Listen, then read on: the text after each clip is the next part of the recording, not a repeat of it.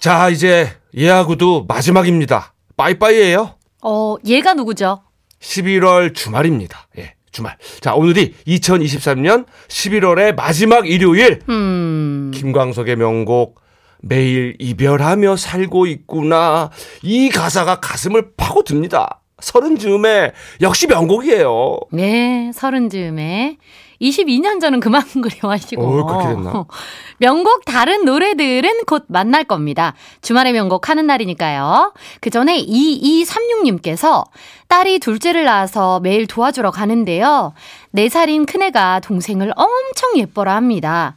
분유도 자기가 먹일 거다, 옷도 자기가 갈아입혀 줄 거다, 아주 난리도 아닌데, 아까 둘째가 분유 먹은 게 소화가 잘 안 됐는지 좀 개웠는데 옆에 있다가 그 냄새 맡은 뒤론 멀찍이서 보기만 하네요. 그 아찔한 냄새까지 사랑해 줄 순 없나 봅니다. 아이니까요 예. 그 냄새 알잖아요, 우리. 아이고 예. 알고 싶지 않지만 알게 됐어요 저도 그렇죠, 그렇죠. 예, 예. 그러니까 또 엄마가 필요한 거죠 애기들은 뭐 근데 또 저는 그 냄새도 너무 좋던데. 아, 그러니까 나중에는 구수하다니까. 아, 그래요. 자, 노래 한 곡 듣고 이어갑니다. 조승구, 꽃바람, 여인.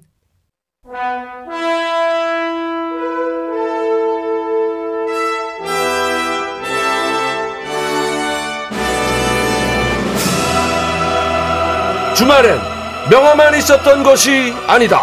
명화 말고 명곡? 시간이 흘러도 빛나는 노래가 있다. 일요일 오후에 떠나는 노래나들이 주말에 명곡. 명곡!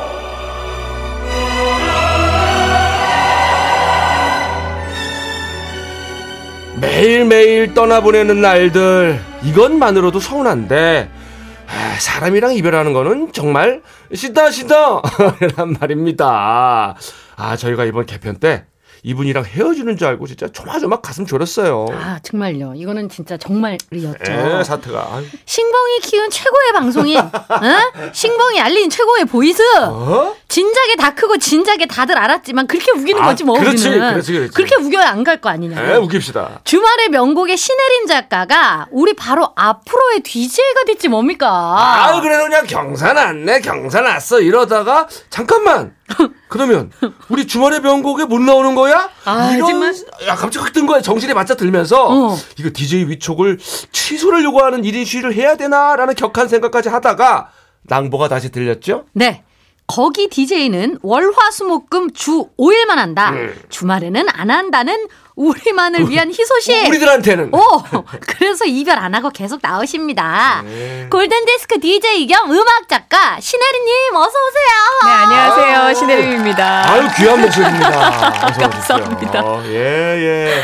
그, 저, 아. 방송 저 해보시니까 요즘 어때요? 와, 진짜 이 방송의 긴장감이 또 이게 채널이 바뀌고 시간이 바뀌고 뭔가 현장이 바뀌니까 확 다르더라고요. 음. 긴장 진짜 많이 했는데 그런데 싱글벙글 쇼에서 듣고 오셨다는 분들이 생각보다 많으신 거예요. 그러면서 오늘 제 목소리 나와서 일요일인 줄 알았어요. 하시는 분들이 많으셔가지고 거기에서 긴장이 진짜 많이 풀렸어요. 내가 키운 거 맞다니까 그러네. 매일매일이 일요일인지 알겠다. 그러니까요.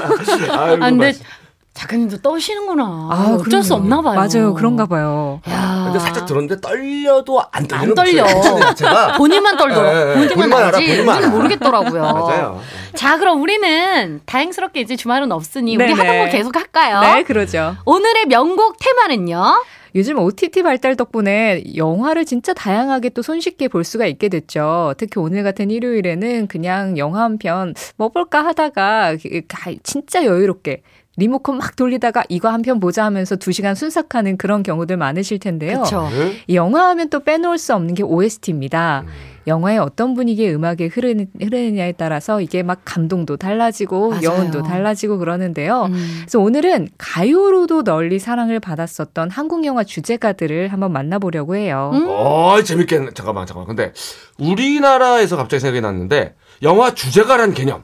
이거는 도대체 언제부터 생겼을까요? 음. 사실 자료를 찾아보니까 그때부터 영화 주제가라는 단어를 썼는지는 모르겠어요. 네. 그런데 지금 우리가 보기에 아, 이 정도의 음악을 영화에 썼으면 이건 그때 영화 주제가로 사용을 했겠구나라고 해서 음. 최초로 발견이 된 게요. 1925년에 개봉한 쌍옥루라는 작품의 쌍옥루라는 곡으로 기록이 되어 있습니다. 근데 이 작품이 일본 소설을 원작으로 한 작품이라고 해요. 그래서 이 주제곡도 일본 동요 멜로디에 가사만 우리말로 다시 붙인 그런 노래였고 음흠. 또 이남사라는 가수가 이 노래를 불렀는데 이 사람에 대해서도 그렇게 알려진 바는 아. 없다고 합니다. 음흠. 그런데 이제 사실은 이 쌍곡루가 발견되기 전에는 1926년에 개봉한 영화 아리랑의 음. 아리랑 우리가 알고 있는 그 아리랑이 처음 영화 주제곡으로 사용된 걸로 알려져 있었거든요. 어. 그러다가 이제 1년 더 먼저 개봉했었던 쌍옥루가 발견이 됐는, 됐거, 됐던 거였는데 예, 예. 그런데 이제 이 아리랑 같은 경우에는 우리 영화에 우리 음악이 주제가로 등장한 첫 작품이라고도 할 수 있어요. 그래서 그런 부분에 있어서는 또 의미가 있는 작품이죠. 음. 그래서 생각보다 이 주제가 개념이 오래됐다. 음. 20년대부터 있었다. 그래서 거의 한국 영화의 그 시작과 발전하고 같이 네, 시작이 됐다라고 할 수 있을 것 같아요. 아, 역사가 꽤 깊은 영화 주제가네요. 그 중에 오늘 들을 첫 번째 노래는 어느 영화의 무슨 노래일까요? 자, 70년대로 가겠습니다. 1974년에 개봉한 이장호 감독의 작품 별들의 고향에서 가수 이장희가 부른 나 그대에게 모두 드리리 이 노래 소개할게요. 예. 이 별들의 고향이라는 작품이 개봉 당시에 46만 명의 관객을 동원할 만큼 흥행을 했었다고 와. 합니다. 네, 근데 이 영화가 흥행을 했으니까 당연히 이제 OST 측면에서도 예, 많이 음악이 사랑을 받았는데 그런데 이전까지는 사실 그 영화 주제가 개념은 있었어도 OST 오리지널 사운드 트랙이라는 개념은 없었다고 해요. 네. 그래서 기존에 그냥 히트했었던 노래들을 영화에 사용을 해서 그냥 주제가로 쓰거나 아. 그래서 이제 영화 개봉하고 OST가 같이 나오는 경우는 없었고 나중에 이제 영화가 흥행하면 거기에 사용된 히트곡들을 그냥 모아서 음. 그 영화에 나온 음악 모음집 이런 식으로 OST가 나오, 나왔었다고 하는데 음? 이 별들의 고향이 처음으로 영화 개봉과 OST 발매가 동시에 이뤄졌고요. 아. 이 OST 자체도 딱 영화를 염두에 두고 영화 스토리에 맞게 곡들이 다 새로 쓰여진 음악이 어. 최초였다고 합니다. 어허허. 그래서 별들의 고향이 우리나라의 OST 앨범이라는 개념이 최초로 나왔었던 작품이다라고 말씀을 드릴 수 있어요. 예. 그래서 여기에서 이장희 씨의 나 그대에게 모두 드리리가 사랑받았고 어? 또 윤신혜 씨의 나는 19살이에요. 데뷔곡이었거든요. 네. 이 노래도 여기 OST로 처음 만들어진 곡이었습니다. 아. 이 노래들이 다 70년대 명곡으로 남게 됐죠. 아, 뭐 지금도 다 알 정도로 유명한 노래들인데. 자, 이, 저, 이 별들의 고향 OST가 이 영화 개봉과 동시에 막 발매가 되고 이게 의미가 있는 작품인데 판매 금지가 됐어요? 네, 그렇더라고요. 그래서 이제 앨- 영화도 잘 되고 앨범도 같이 나와서 막 알려지고 있는데 네. 이 앨범 자켓 이미지를 약간 좀 판매를 염두에 둔 게 아닌가 싶긴 해요. 영화 속의 19금 장면 이미지를 자켓으로 딱 사용을 해버린 거예요. 아하. 그래서 그때 당시에는 이게 좀 퇴폐적이다라는 이유로 앨범 판매가 금지가 됐습니다. 음. 그래서 다른 레코드사에서 그 자켓 이미지를 바꿔가지고 재발매를 하기는 했는데 네. 여전히 좀 사회적으로 퇴폐적인 영향력이 크다는 이유로 음. 그것도 다 판매를 금지시켰다고 하더라고요. 어허. 그래서 사실 그때 당시에 흔히 해적판이라고 하죠. 네. 그런 해적판들이 만들어져서 좀 은밀하게 거래가 될 정도였다고 하더라고요. 그래서 그때 좀 예술을 검열하던 그 시절의 문화를 확인할 수 있는 씁쓸한 작품이긴 하지만 또 동시에 우리 영화 음악의 가치를 높여준 작품이기도 한 예, 그런 양면성을 가지고 있는 작품이 이 별들의 고향 OST라고 할 수 있어요. 그렇네요, 양면성. 음, 음. 좋습니다. 두 번째 영화 OST 명곡 주인공은요? 이 별들의 고향에 이어서 1975년에 개봉한 영화입니다. 하길종 감독이 소설가 최인호의 작품을 원작으로 만들었던 바보들의 행진이라는 음. 작품 먼저 소개해 드릴게요. 이 70년대 청년 문화를 있는 그대로 드러내 가지고 당시 15만 명의 관객을 들였다고 하는데요. 이 영화의 주제가가 송창식이 부른 고래사냥이었어요. 음. 이게 영화의 내용을 그냥 한 곡의 노래로 딱 압축한 주제가였는데 그 영화 속에 보면 막 미래에 대해서 고민하는 방황하는 청춘들이 자, 우리 고래 잡으러 가자 하면서 그 비현실적인 목표를 향해서 동해바다로 막 향하거든요. 어, 어, 어. 그 청춘의 모습을 그대로 이 음악 안에 넣었는데 그게 그럴 수 있었던 게 이 노래의 가사도 영화의 원작자였던 소설가 최인호 씨가 직접 썼기 때문이었습니다. 네. 그래서 그때 당시 막 뭐 하나 마음대로 되지 않는 청춘들의 막 절규나 외침 이런 것들이 송창식의 고래 사냥 안에 드러나 있는 거죠. 아, 뭔가 좀 상징적인 게 있는 것 같은데. 야, 근데 이것도 참 기가 막히네요. 이게, 이것도 금지곡이었습니까? 네, 그랬습니다. 사실 노래가 금지곡이 되기 이전에도 이 바보들의 행진이라는 영화 자체도 검열에 의해서 중요한 장면들이 좀 많이 잘려 나갔었다고 하더라고요. 음. 근데 그런데도 영화는 흥행을 했고 또 고래사냥이나 같은 영화의 송창식의 왜 불러도 사용이 됐거든요. 음흠. 그런 노래가 이제 청년 문화를 대변하면서 이 노래들이 당시 좀 시위 현장에 많이 사용이 됐었다고 네. 하더라고요. 음. 그래가지고 고래 사냥은 좀 염세주의를 부추긴다는 이유. 외불러 같은 경우에는 반항적이라는 이유로 예, 그때 금지곡이 됐었어요. 사유도 참 예, 네, 이해가 안 근데 되네. 사실 우리가 그때의 금지곡들이 좀 어, 이런 이유로 금지를 시켰다고 하지만 음. 예, 그때 오히려 금지곡이어서 더 사람들이 많이 부르고 오. 많이 들려지고 한 것도 있었죠. 아, 이건 좋은 노래인갑다. 음, 못하게 하면은 이제 또 우리는 더 하고 싶은 그래, 그런 맞아. 마음. 그걸 맞아요. 몰랐나? 아이고 참. 네, 그래서 음악은 사실 뭐 딱히 못 듣게 한다고 해서 듣지 않는 뭐 그런 건 또 아니기 때문에 네. 귀에서 귀로 흐르고 입에서 입으로 흘렀습니다. 그래서 여전히 송창식을 대표하는 히트곡으로 남았는데요. 송창식 씨 같은 경우에는 사실 트윈폴리오 시절에는 주로 해외 번안곡들을 많이 불렀었는데 솔로로 이제 나오면서는 한국적인 정서가 느껴지는 음. 노래들을 많이 불렀었잖아요. 음. 고래사냥에서도 그런 토속적인 분위기를 확인할 수 있어서 굉장히 또 중요한 작품이 아닌가라는 생각이 들어요. 음, 좋습니다. 이제 들어봐야겠죠? 영화 별들의 고향 중에 나 그대에게 모두 드리리 영화 바보들의 행진에 나왔던 송창식의 고래사냥. 조세혁 씨, 왜 싱글벙글 쇼에 안 왔어요? 네? 제가요? 아니 안 부르는데 어떻게 가요?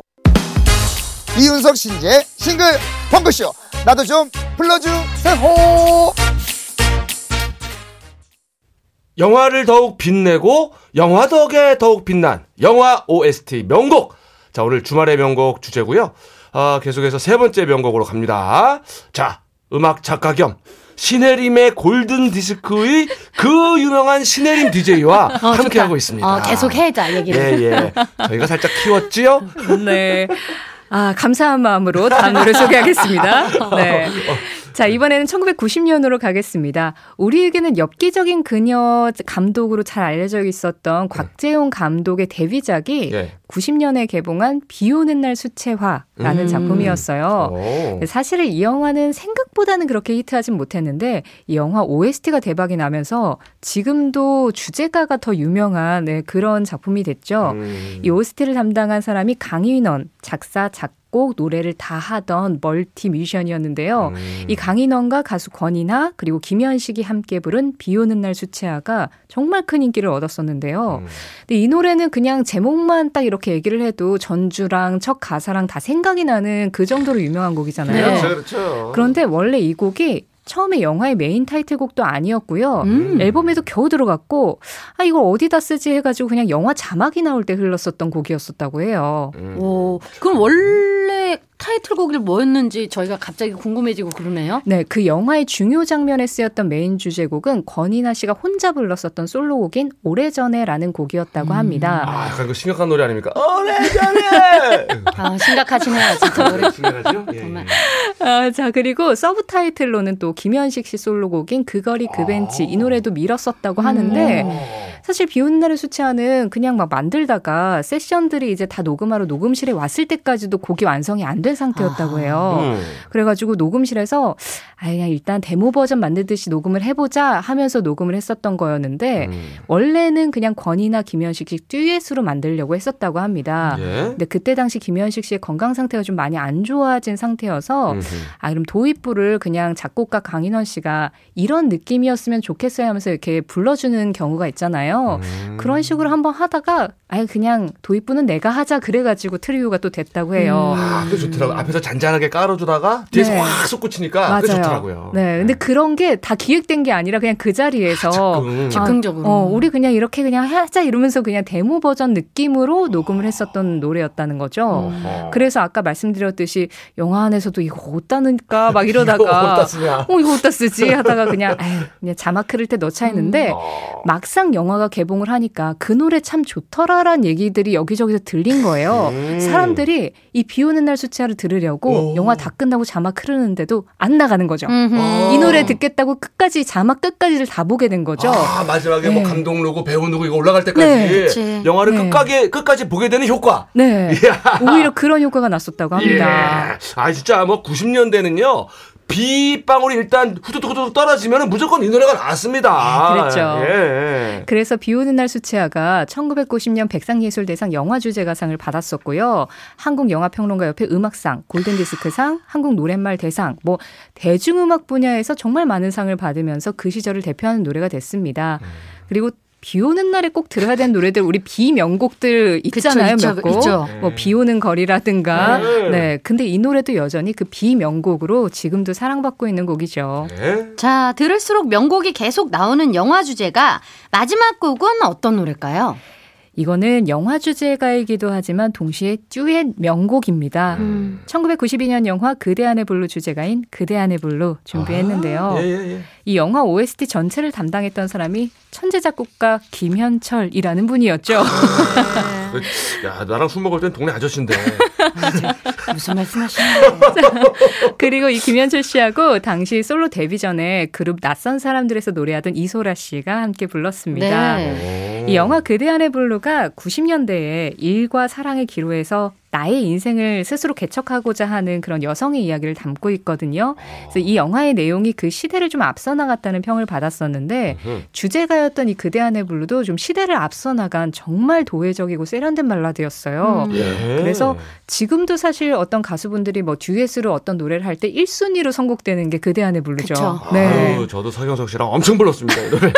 근데, 자, 낯선 사람들이 진짜 그 좀 제목처럼 이렇게 익숙하진 않아요, 사실. 맞아 저는. 맞아요. 네. 그래서 이소라의 첫 히트곡으로 이 노래를 기억하는 분들이 있는 그쵸. 것 같아요. 맞아요. 네. 김현철 씨 같은 경우에는 89년도에 일집 앨범 내면서부터 천재 소리를 들으면서 막 주목을 받았었잖아요. 음. 근데 이소라 씨는 이 노래 부를 때만 해도 그냥 아는 사람만 아는 가수, 음. 약간 마니아들이 사랑하는 가수, 낯선 사람들이라는 그룹에서 노래를 하는데 어 목소리가 음색이 너무 좋다 어. 정도로만 알려져 있었는데 음. 이 그대 안의 블루로 사람들한테 이소라라는 사람의 특유의 음색과 감성을 알리게 됐고요. 이 목소리가 좀 대중적으로 알려지는 아주 중요한 계기가 됐죠. 아하. 그래서 이소라 씨 솔로 1집이 95년도에 나오거든요. 그게 난 행복해였는데 그게 데이트를 기록할 수 있었던 하나의 기반이 됐었던 음. 게 그대 안의 블루라고 할 수 있습니다. 어.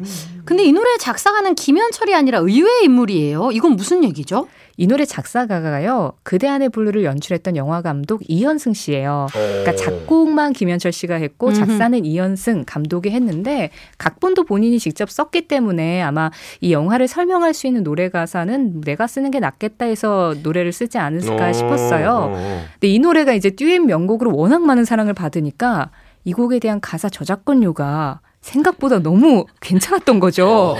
그래가지고 이제 감독 후배들한테 아유 주제가 가사 쓰니까 괜찮다 이런 얘기를 좀 하셨었나 봐요. 네. 그래서 이런 뒷얘기가 있던데 왜 어. 봉준호 감독님이 네. 이 이현승 감독에게 영향을 받아서 어. 그 기생충에서 사용된 노래 소주 한 잔 있잖아요. 네. 그 가사를 봉준호 감독님이 직접 쓰셨거든요. 어. 뭐그 이게 다 이현승 감독님 덕분이었다라는 좀 믿거나 말거나 한 이야기도 있습니다. 어, 네. 예, 예. 요런 전설이 내려온다. 야, 오늘도 명곡과 함께 명 이야기. 아, 진짜 잘 들었어요. 아, 골든 디스크가 주, 주 5일만 하는 게 저희한테는 참 다행이다. 다시 생각을 했고. 자, 그러면은 이 두 노래를 들으면서 인사를 할까요? 네, 비 오는 날 수채화, 그대 안의 블루, 그리고 이분은 누구였다? 음악 작가 겸 골든 디스크의 DJ 신혜림 님이었습니다. 감사합니다. 네, 고맙습니다. 다음 주에 봬요. 이윤석 신지의 싱글벙글쇼 이제 마칠 시간인데요. 자, 이 음악이라는 게 그냥 들어도 좋지만 이렇게 영상과 떠올리면 더 듣기 좋은 부분이 있는 것 같아요. 그렇죠. 예, 우리 신지 씨 새 노래도 그 부르는 모습하고 같이 보니까 야, 지, 진짜 열심히 불렀더만요. 막 슬프게 감 감정을 진짜 많이 썼던데. 맞아요. 그런 노래였죠. 예, 여러분 노래 들으면서 한번 영상도 찾아보세요. 진짜 슬픕니다. 예. 예, 그래서 말 나온 김에 마지막 곡으로.